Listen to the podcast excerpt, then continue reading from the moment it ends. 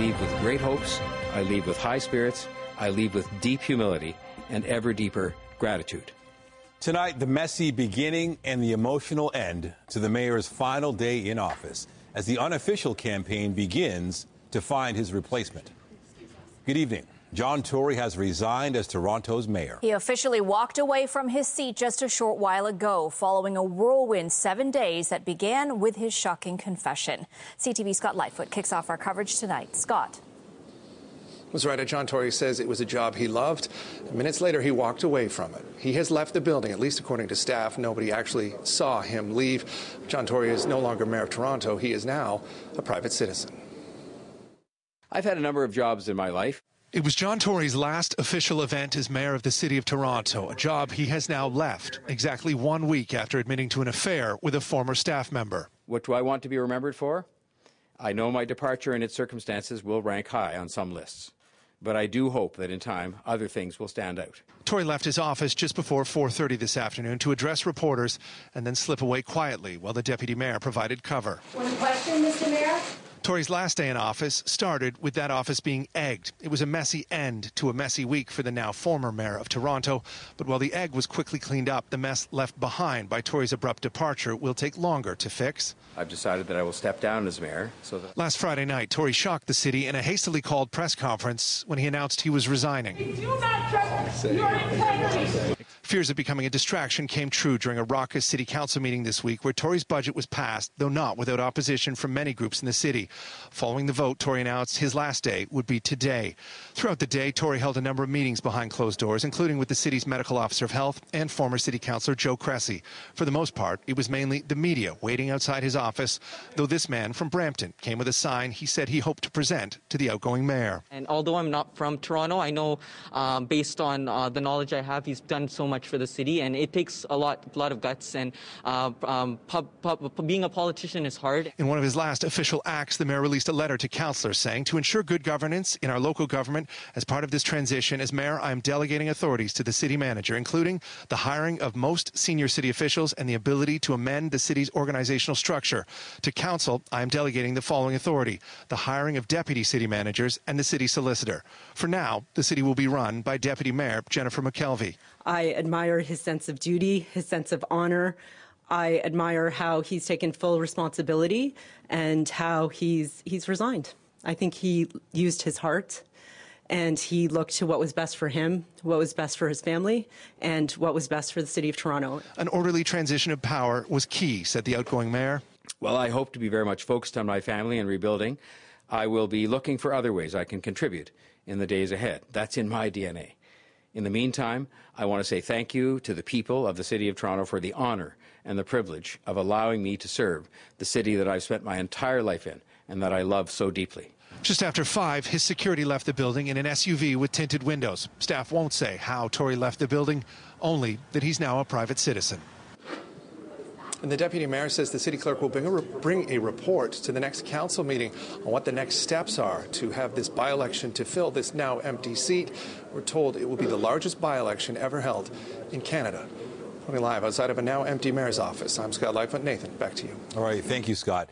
Now, Tory technically remains mayor until council declares his office vacant, but the, replace, the race to replace him, make that, seems to have already unofficially begun. CTV's Mike Walker joins us now with a look at the potential candidates. Mike.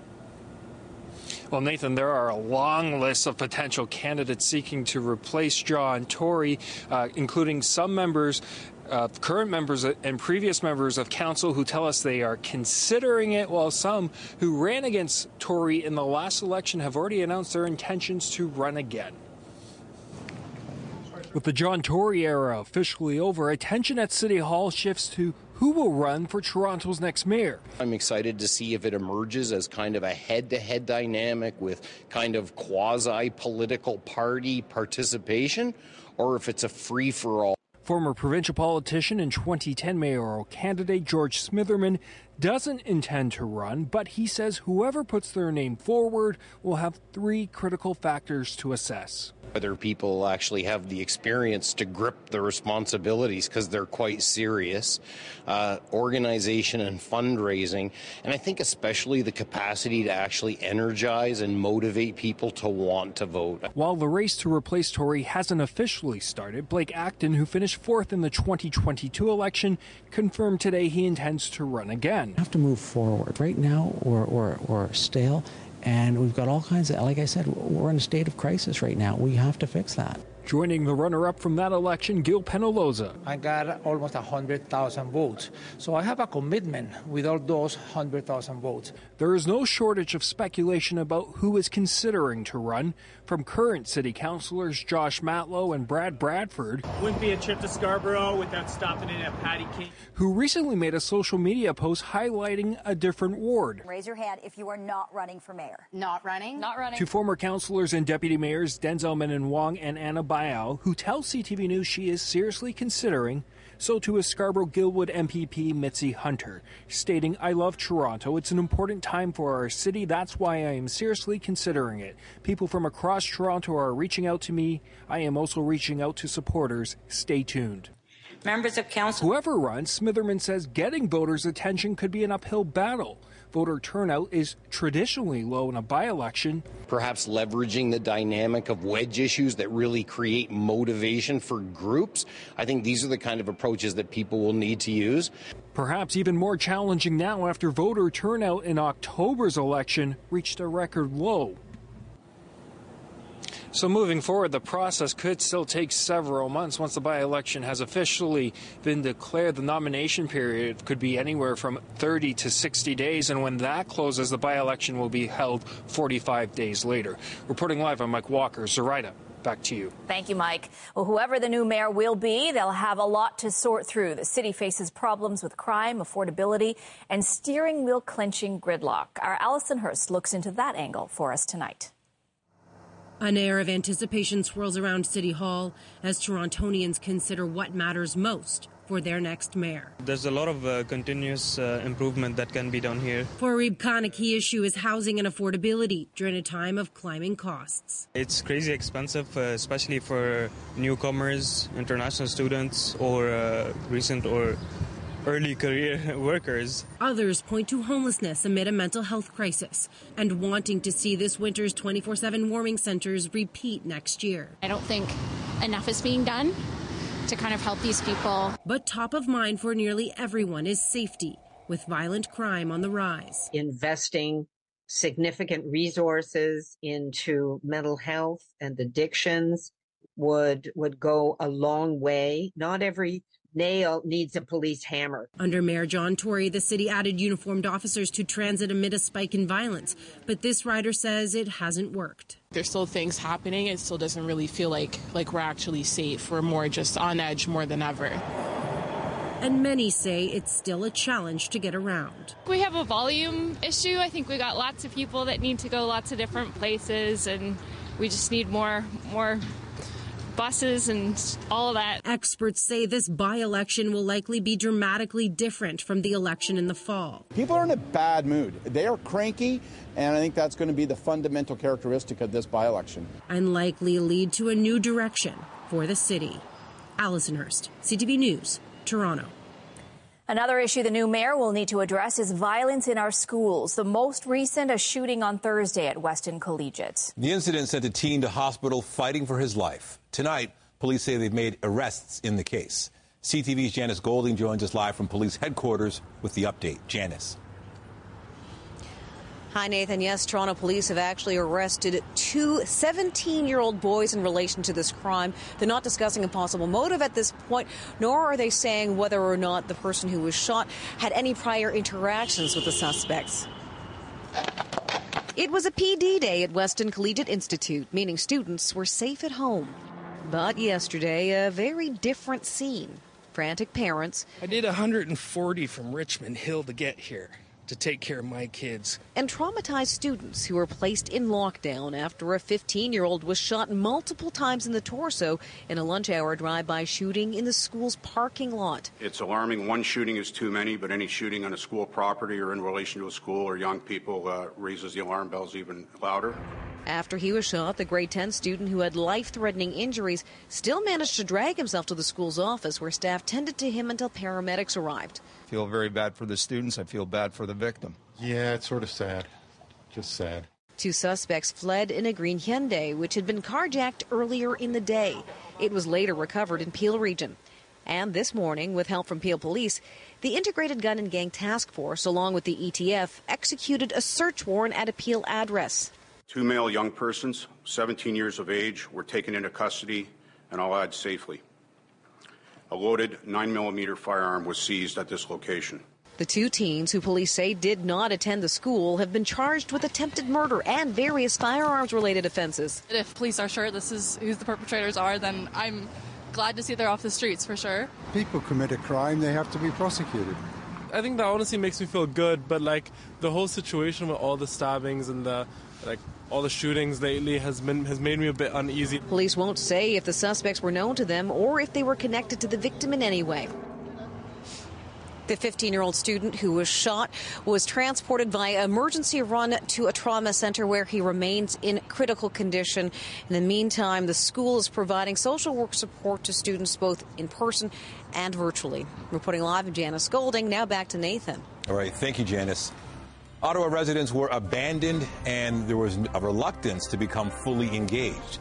Premier Ford is called out in a report to the Trudeau government's use of the Emergencies Act give you a live look right now at the city this evening. A crisp night to be out on the town, but it is a calm, cool end to a week that had a lot of weather highs and lows. Lindsay Morrison is now here with our look at our current conditions. Uh, it's dry out there, but it's chilly. It is cool, Zuraidah. You know, it's hard to believe that 48 hours ago our temperatures were still in the double digits, and right now it feels into the minus teens. Minus seven degrees currently here in the city of Toronto. We've had some brisk winds coming out of the north today. Bit of a sting when you feel them, especially considering that record warmth just a couple of days ago. We've had some flurries around the GTA, some lake effect snow uh, to the south of Lake Huron. Not going to amount to a whole lot tonight. Here's a look at your evening forecast. It is going to be a chilly start to the day tomorrow as well. We're going to take you through the family day long weekend forecast coming up. But for now, Nathan, I'm going to send it over to you. All right. Thank you, Lindsay. Two men are in custody after a string of robberies overnight that also saw one victim attacked. Police say two suspects demanded a driver hand over his keys as he was parking a few blocks south of Keele and Finch last night. The report a struggle ensued, and the man in his 60s was stabbed twice in the head by a large butcher knife. He's expected to survive. Investigators say the accused then carried out at least one more carjacking, two retail robberies, and a street robbery in a span of under three hours. Two men aged 29 and 42 face a combined 47 charges including armed robbery and assault with a weapon. A third suspect is still on the loose. Provincial police are looking into the death of a Waterford senior. They say the 90 year old was found dead in her home on Sunday.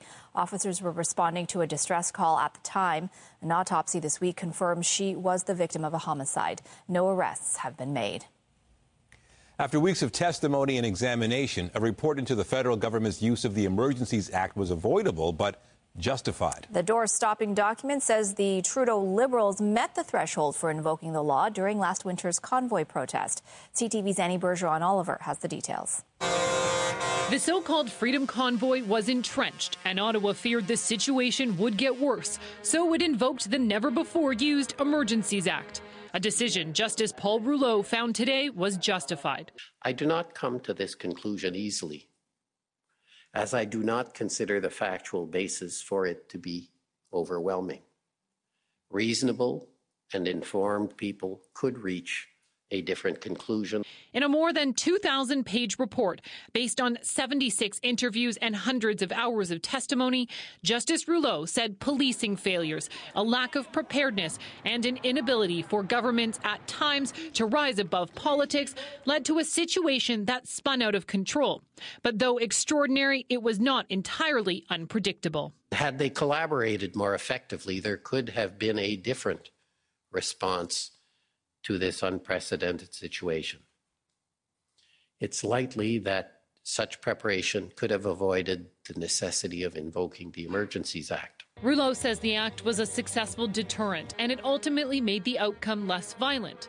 Cabinet, he says, had credible and compelling evidence that the situation in Ottawa was a public order emergency. Our job as a government is always to keep people safe, and invoking the Emergencies Act was the necessary thing to do to remove the threat and to protect people. But while the Liberals say they knew they were justified all along, critics say the act violated Canadians' rights. But it was not justified last winter, and it is a dangerous power for any current or future government. While Rouleau said most measures were effective and appropriate, some fell short. 56 recommendations have been put forward on issues from policing to federal intelligence collection and reforms to the Emergencies Act itself. Trudeau says he will issue a public response to these recommendations within a year. Annie Bergeron Oliver, CTV News, Ottawa. The report also criticizing the role the province played in the occupation, calling the Ford government's actions an example of the political dysfunction that made the situation worse. Queen's Park reporter Siobhan Morris joins us now. And Siobhan, what else did the commission find? The commissioner found, Nathan, that Ontario officials were missing from key discussions around planning uh, what to do about the blockade in Ottawa. And they found that if they had been willing to collaborate sooner, that blockade might not have gone on as long as it did. In the cacophony of big rig horns echoing through the streets of Ottawa night and day, the inquiry looking into the federal government's use of the Emergencies Act concluded one voice was missing. To have a whole chapter titled Ontario's Absence just about says it all. Commissioner Paul Rouleau writes I find the province of Ontario's reluctance to become fully engaged in efforts directed at resolving the situation in Ottawa troubling. The inquiry heard Ontario opted out of planning meetings, dismissing them as unhelpful frustrating for opposition MPPs who call Ottawa home. I really think Doug Ford needs to do a lot better for Ottawa. I think he has absolutely shown cowardice in this moment. I can't think of any other situation where, in a time of emergency, a premier of the province has abandoned um, a region or a city in the way that he did Ottawa.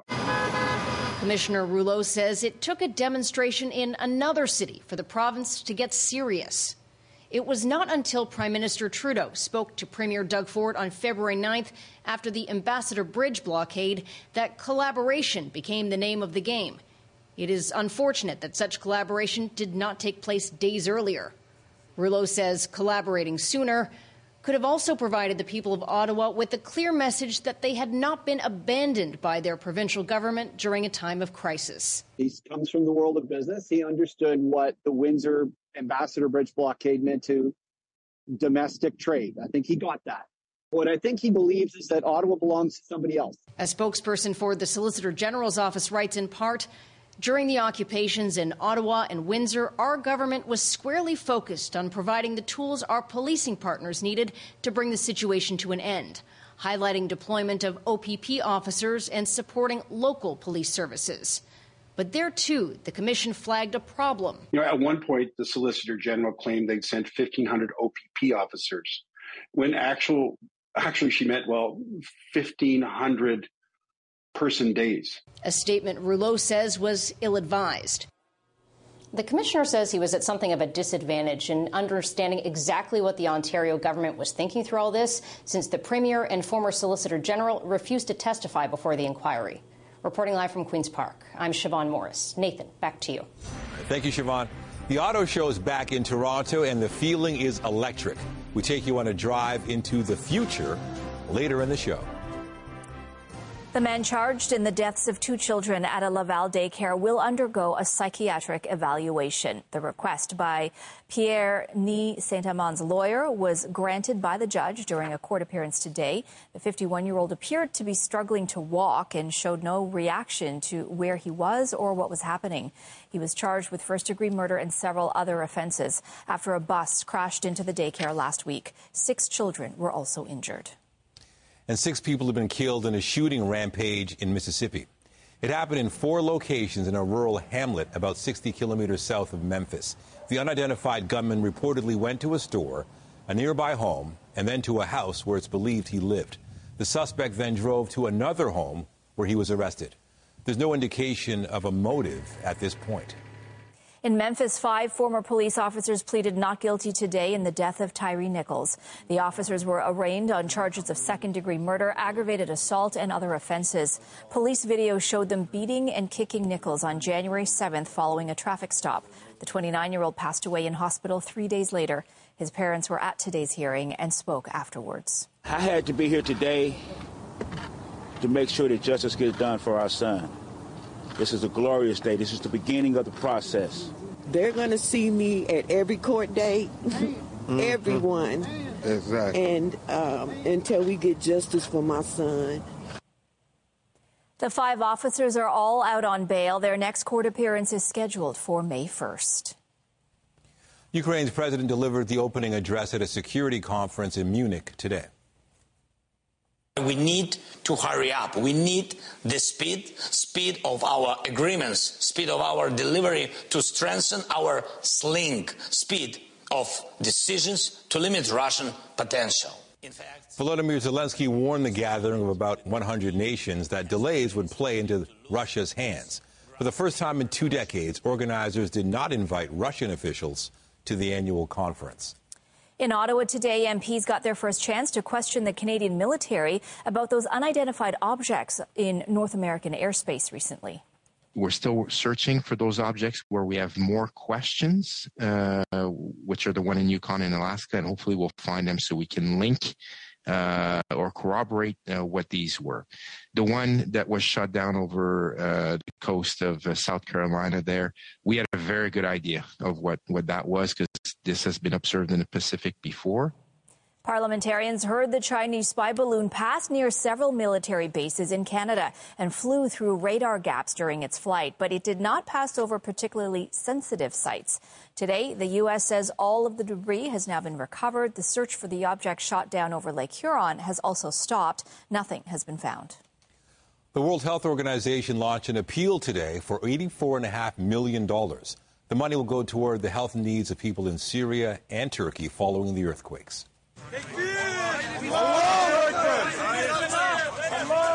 Crews rescued more survivors today, 11 days after the quake hit. At least four people were found alive. The process of clearing debris in towns and cities devastated by the earthquake is beginning. The combined number of confirmed deaths in both countries has surpassed 43,000. Millions of people are in need of humanitarian aid after being left homeless and without basic amenities. Some of that humanitarian aid is coming from here at home. Volunteers with Toronto's GlobalMedic spent part of their day packing emergency kits for the survivors of the earthquakes. The kits contain essential items and food. The charity has already provided water purification units as well as tents to be used for field hospitals and temporary housing. A major Toronto transit project has reached another important milestone. Metrolinx says Humber College Station on the Finch West LRT is now structurally complete. With the building's skeleton in place, crews can turn to mechanical and electric work. Officials recently announced a similar update for the LRT stop at Finch West Station on the opposite end of the route. Construction on the future Line 6 is expected to be done later this year. The better way may be cheaper to get around, but you will likely feel cooler riding in some of the options at this year's auto show. The event is back after a pandemic hiatus, and there is plenty for the public to take in. Our Austin Delaney is live at the Metro Toronto Convention Center tonight with a look at how opening day is going. Austin. Well, and they were biting at the bit to come in here. There was a lineup at noon when the doors were opening up because it's been three years. A lot has changed. Technology's changed. You're going to see a lot more e vehicles a last minute polish because as soon as the doors opened, auto enthusiasts crowded into the convention center. It has been three long years since the auto show opened to the public. With COVID and stuff like that, I think we missed doing things like this. No, for a few years, not being able to do shows and have this type of thing around. There certainly is pent up demand, and already this year's show is breaking attendance records. So that tells me there's a lot of people want to get back. It's hard to find cars these days. It's hard to find them to, to see at your dealership, but this is where they're at. You can see not only the electric cars, but all the new models that are available. The overwhelming choice in one place is what brought Grace to the show as she tests the market. We want to have a look, we want to sit, we want to speak with the people who uh, know the vehicles really well and get a feel for whether or not this is uh, something that we want to venture into right now, knowing that a lot of dealers don't have a lot of product. In three years, the demand for electric vehicles has grown exponentially. GM offering its first luxury EV car in the form of a Cadillac that the public can test drive here. But all manufacturers are showing off EVs, including this Hummer. This year, Jeep is offering fun rides on an indoor off road course with a mechanical mountain to give passengers that off road feeling Jeeps are famous for. I just thought it was really cool to be on all the different obstacles. I mean, I've never driven on anything like that, so it was really cool. The OPP has a flashy Corvette on display, but there is little chance you will see it in your rearview mirror on the 400 series highways. Kerry, we're going to see you in this Corvette on the road? This car is here for promotion purposes only. Chevrolet loaned it to the OPP. We dressed it up with OPP colors, and it looks fantastic. It's an amazing looking car, uh, but sadly, we will not see it on the roads. Also getting a lot of attention, the Project Arrow concept car from the Automotive Parts Manufacturers Association. 58 companies are on it. Uh, everything bumper to bumper is Canadian except for the screens, which we couldn't find here. It was our uh, project to go out and show the rest of the world who are making these fine automobiles that you can get all of the parts and all of the content from Canada. And only 64 2022 Ford GT Mark 22s were ever manufactured. Two of them are on display right here. Now, the show is actually a bit smaller this year, that's because some of the big names aren't on display. Ford, BMW, Volkswagen, among those, I'm told one of the reasons is people are now turning to online buying cars. Reporting live, I'm Austin Delaney. Zuraidah? Thank you, Austin. Still ahead, many people are still shocked by the news that Bruce Willis has frontotemporal dementia. Still ahead, we hear from experts on the condition and what it could mean for the actor's future. And I'm Pat Foran. Coming up on Consumer Alert, it's been a mild winter, so you may be wondering why your heating bill has been so high. Natural gas bills for many people have doubled over the past two years. What's behind the big price hikes? I'll have that story. That's just ahead. It's the first long weekend of 2023, and many like to leave the city and head to some winter resorts. You'll find more snow in places like Collingwood, Muskoka, and the Kawarthas. Nice for enjoying activities like snowshoeing. And if you're hoping to do some skiing, operators have done a great job of keeping a good base and keeping runs open even through this mild winter. Stay with us. Your long range forecast is coming up, and we've got another night of great shows for you right here on CTV.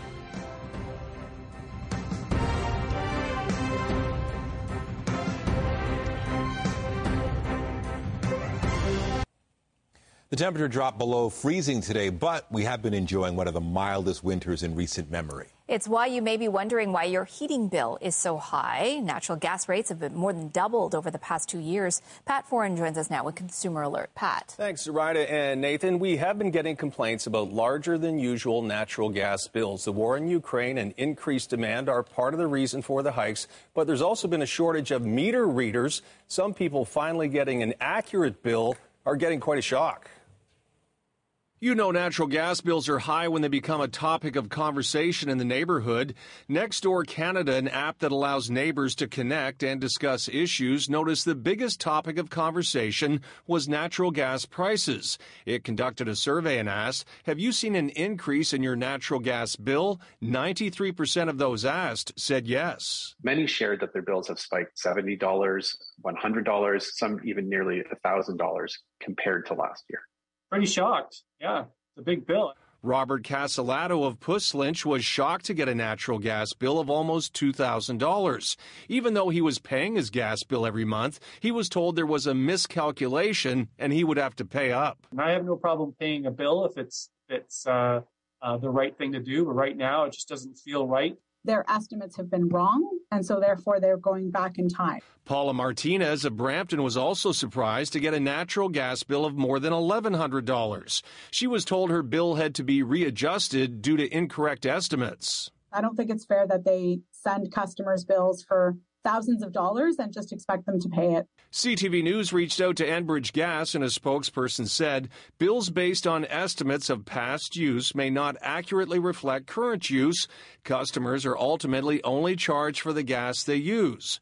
Some homeowners started getting huge gas bills last fall. At the time, Enbridge said a shortage of employees to read meters for billing purposes was to blame. We don't have enough meter readers. Um, so that's caused a, you know us to have to estimate for a number of months in some cases. Enbridge told the Ontario Energy Board it's working to improve its meter reading performance. It also noted homeowners who use monthly equal billing plans should also expect to see increases in their bill. And Enbridge did say natural gas prices have recently declined, so customers should see a decrease of about 8% on their gas bills this year. That's about $120 for the average homeowner. On your side, I'm Pat Foran. If you have a consumer story idea, email us at alert at ctv.ca. Top economists say higher fuel prices last month may have hindered efforts to bring down inflation. Canada's annual rate of price growth fell from its peak of 8.1% in June to 6.3% in December. But economists at TD and CIBC expect January's inflation reading won't follow that same trend when it is announced on Tuesday. The Bank of Canada says it's prepared to act again if inflation doesn't come down.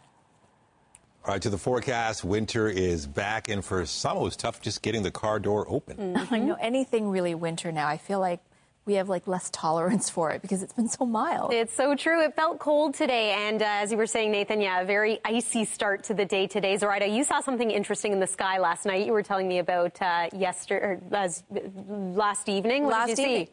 Lightning and what? thunder. Yeah. And it was the strangest thing. I'm Yeah. thinking, I just saw thunder and lightning in the middle of February. Like, what is happening? I know, and it was reported in southern Ontario. Not very normal for this time of year. Uh, what's not normal either is the record warmth that we've had recently. Uh, what's a little more normal, the temperatures we had today. But yeah, it probably had to do a little bit of chiseling to get into your vehicle this morning, if you're like me anyway. Let's get to your long weekend forecast. Weather is brought to you by Trane, the most reliable heating and cooling brand. It's hard to stop a Trane. We had several hours last night and into this morning of light freezing rain reported at Pearson Airport, and this was the result. Uh, some ice accretion. That's where the ice builds up on things like tree branches, on fences, on signs, and on the grass, and of course on your windshield too. Uh, gone now is the freezing precipitation. We've had some flurry activity, lake effect snow today, and some blowing and drifting in those gusty winds. But uh, the temperature, we reached our daytime high today at about midnight,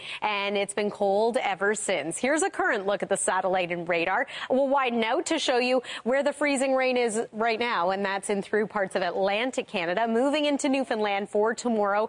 We have a calmer weather picture overall over the next couple of days. It's really not going to result in a whole lot of uh, precipitation from the sky unless you're joining us from areas to the east of Georgian Bay. A little more snow in the forecast for you. But for us, calm overnight tonight. Some sunshine that we're going to be waking up to tomorrow morning. Don't let it fool you. It is going to be a chilly start to the weekend. Then there's that light snow uh, for areas east of Georgian Bay. We see an increase in cloud cover as the day goes on on Saturday. Sunday is looking like a mostly overcast day, another round of precipitation to our north. And then on the family day Monday, we too are going to see maybe a couple of rain showers, maybe some light flurries. It's once again uh, mixed precipitation in the forecast. Let's talk about tonight. Forecast low minus nine. Factor in those winds and it feels into the minus teens. And we'll continue to feel that tomorrow morning. Then our temperature rebounds quite nicely to an afternoon high of three degrees. Again, some sun but then expect an increase in cloud cover as the day goes on. Uh, likely staying below freezing in places like Parry Sound, Bancroft, Orillia, and Peterborough, but nicely above uh, freezing and above seasonal in places like Niagara Falls, Hamilton, Waterloo. Let's take you through the seven day forecast. So long weekend looks good. A little bit of active weather as we make our way into Monday and Tuesday. Then through the middle part of next week, temperatures become a little more typical for this time of year. After a high of seven on Sunday, six on Monday, it's five degrees for your Tuesday, and then we're below freezing. Back to seasonal as we make our way into Wednesday and Thursday. Also eyeing potential for the next low pressure system to move in at this point. And so because of that colder air at this point, it's looking like we could be in for some measurable snow, but I'm going to keep an eye on things to make sure we don't get into some more icy precipitation once again. That's your look at the forecast for now. Nathan, over to you. All right. Thank you, Lindsay.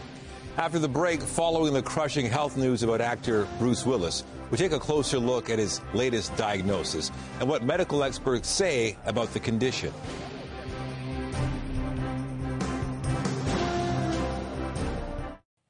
There has been an outpouring of support for Bruce Willis and his family after they revealed the actor has been diagnosed with a form of dementia. Loved ones shared that news about the 67 year old yesterday. A source tells people that Willis's family is closer than ever and working to create positive memories. His daughter, Scout LaRue, posted on Instagram that she is feeling emotionally tired and overwhelmed, but also very in awe of the love so many people have for her father. And while the Willis family appreciates all the love and support, their fight against aphasia and dementia begins. Our health reporter Pauline Chan looks at the relationship between the two conditions and how his battle may lead to more research. Move to the coast, we get together, have a few laughs. He's known for playing fast talking smart alecs. But for a year, Bruce Willis has been fighting aphasia, described as a communication and language problem. Due to damage to the portion of the brain that controls language. So, speaking, expressing oneself in words, understanding what others are saying, and reading and writing. It can be caused by damage to the brain, like a stroke or injury, so encephalitis, this, this or even a tumor, and sometimes it's an indication of progressive of damage from dementia. Now, Bruce Willis's family has announced that the 67 year old actor has a particular type of dementia known as frontotemporal dementia, or FTD. On the frontal lobe, part of your brain and also the temporal lobes for the side parts. Josh Armstrong of the Alzheimer's Society says these are the areas that control personality, executive thinking, and decision making, as well as language. And the family has alluded to behavioral changes as well. Some of the common ones that we see might be like a disinhibited behavior, so you not might not be able to control yourself or restrain your actions. You might withdraw from communication and social aspects. You might lose interest in doing personal hygiene. FTD is considered more common in patients with young onset dementia before age 65. There are no treatments for FTD, but there are strategies to help deal with the symptoms. For the aphasia, things like writing keywords or using drawings may help. But the most important thing, says Shumway, is encouraging patients to keep trying to communicate in whatever way they can. We teach a method called supported conversation for adults with aphasia, which is an evidence based technique. And for the tens of thousands of Canadians living with FTD, the hope is that Willis's openness about his struggles will lead to more research and more understanding. Pauline Chan, CTV News. A growing number of men are undergoing a grueling and expensive surgery to grow a few inches taller. That limb lengthening trend is the focus of this weekend's W5. Growing up in Montreal around his taller brother reinforced his belief that he was not enough, that taller was better. I looked at him and I was like, I wish I was could be this tall. Like I felt like I was too short. I started working out a lot and you know comparing myself uh, to other people, and I I started being self-conscious about it. You know.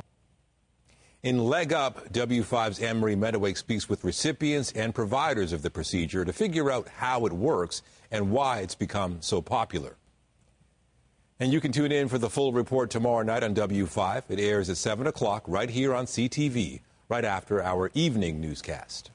Comedian Tina Fey starred in 2004's uh, Mean Girls. Now she is reprising her role for a new version of the story as my own personal form of punishment, I figured out how you're going to earn that extra credit. Fey also wrote the screenplay for the original and the script for the 2018 musical adaptation. Following its run on Broadway and a tour that stopped right here in Toronto, Mean Girls the musical is heading back to the big screen. Fey revealed last night that she will be back as math teacher Sharon Norbury. Original star Tim Meadows will return as the principal. Pink is celebrating the release of new music.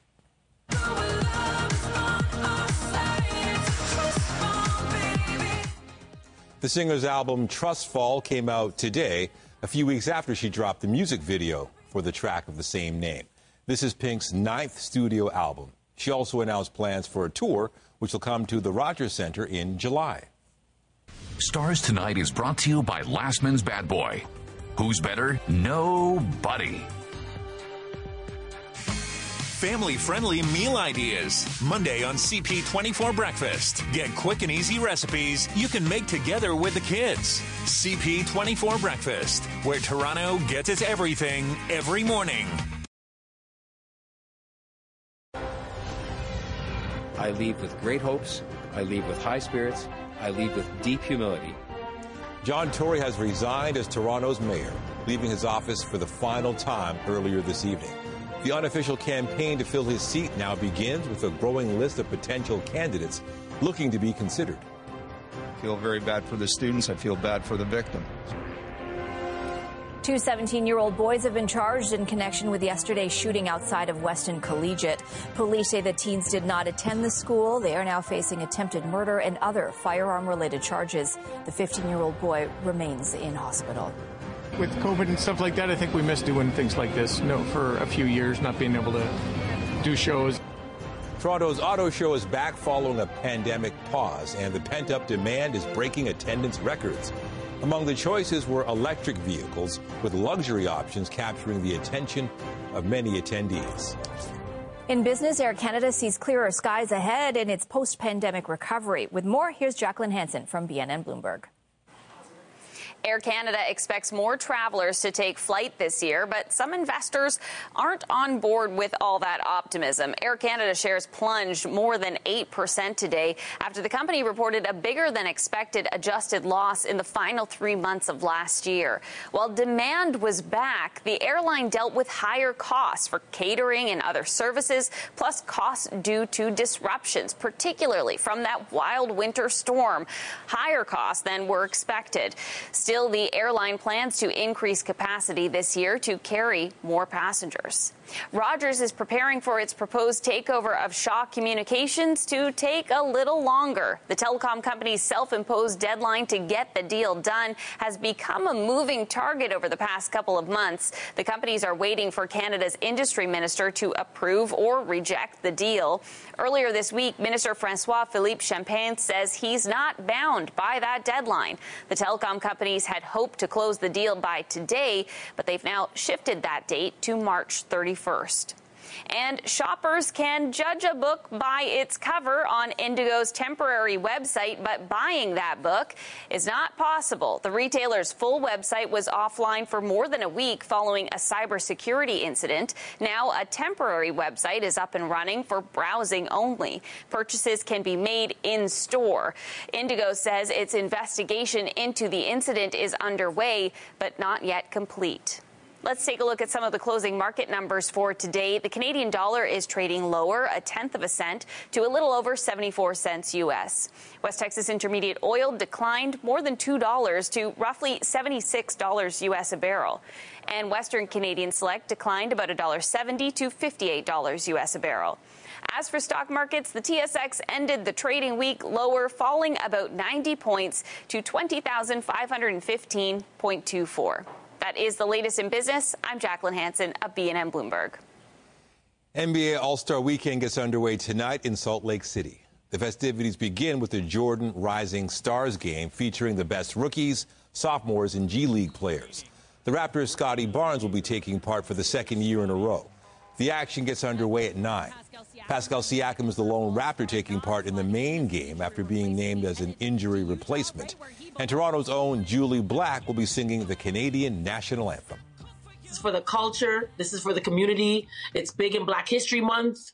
Um, as a woman, as an entrepreneur, as a human, just everything. I'm so happy. Like, Like, like this is a dream come true, literally. Grammy nominee Jewel will sing the American national anthem. There will also be an Afrobeats themed halftime show featuring Nigerian artists Burna Boy, Tems, and Rema. Post Malone will perform right before tip off on Sunday evening in Utah. Well, a couple of former All Stars who suited up for the Toronto Blue Jays will be going into the Hall of Fame this summer, and now we know what caps they'll be wearing. Fred McGriff's decided to go without a logo on his plaque to equally honor each of the cities where he played. McGriff thinks it's the best way to represent every place, including Toronto, where he got his start. Scott Rolen will appear on his plaque wearing a St. Louis Cardinals cap. He says it'll represent a pivotal part of his career. But Rolen expressed gratitude to the Jays and the other teams he played for. Talk about snail mail. Still ahead, the story about law, a long lost letter and a very mysterious delivery. There, Toronto. I'm Teddy Wilson. And I'm Nicole Servinus. Welcome to Things to Know TO. Each week, we shine a spotlight on a wide variety of local businesses, services, events, and initiatives from across the GTA. These companies are part of what makes Toronto one of the world's most vibrant cities and a great place to live, work, and play. Join us Saturday mornings for Things to Know TO. And visit us online at thingstoknowto.ca.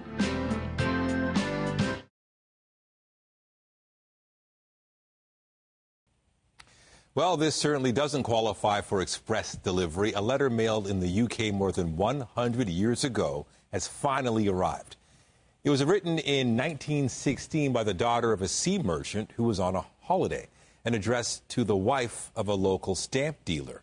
The current occupant in South London saw the year and assumed it meant 2016. But then he noticed the stamp featuring King George V. The local historical society thinks the letter may have been found behind some furniture during redevelopment of the former sorting office. Behind some furniture. Imagine that. That's the more interesting years. story. Where has it been all this time? Yeah. Hard to believe. Better late than never, right? No kidding. Okay, one last look at the long weekend forecast. And Yes. despite this little cold snap, it's going to be not too bad. Yeah, you know what? Uh, uh, uneventful for the first part of the long weekend anyway, and I think we'll take that after some pretty active weather this week. Uh, let's begin with a look at what we're waking up to tomorrow morning. On the one hand, it's going to be chilly, wind chill into the minus teens. On the other hand, we're going to have some sun and enjoy that because the cloud cover will increase as the day goes on. So here's your Saturday and Sunday forecast. Sunday is warmer, but it's cloudier. Here's your Family Day Monday forecast. Yeah, we have a little bit of active weather in store, maybe some rain showers, maybe some flurries, but again, a high of six degrees. And that is a look at the seven day forecast. Nathan and Zuraidah. Thank you, Lindsay. And be sure to join Heather Wright tonight at 11 for CTV National News, followed by our next local newscast at 11.30. In the meantime, our coverage continues anytime on CP24 and online at ctvnewstoronto.ca. For Lindsay Morrison and all of us here at CTV News, thank you for watching. Have a good night. We'll see you at 11.30. Good night.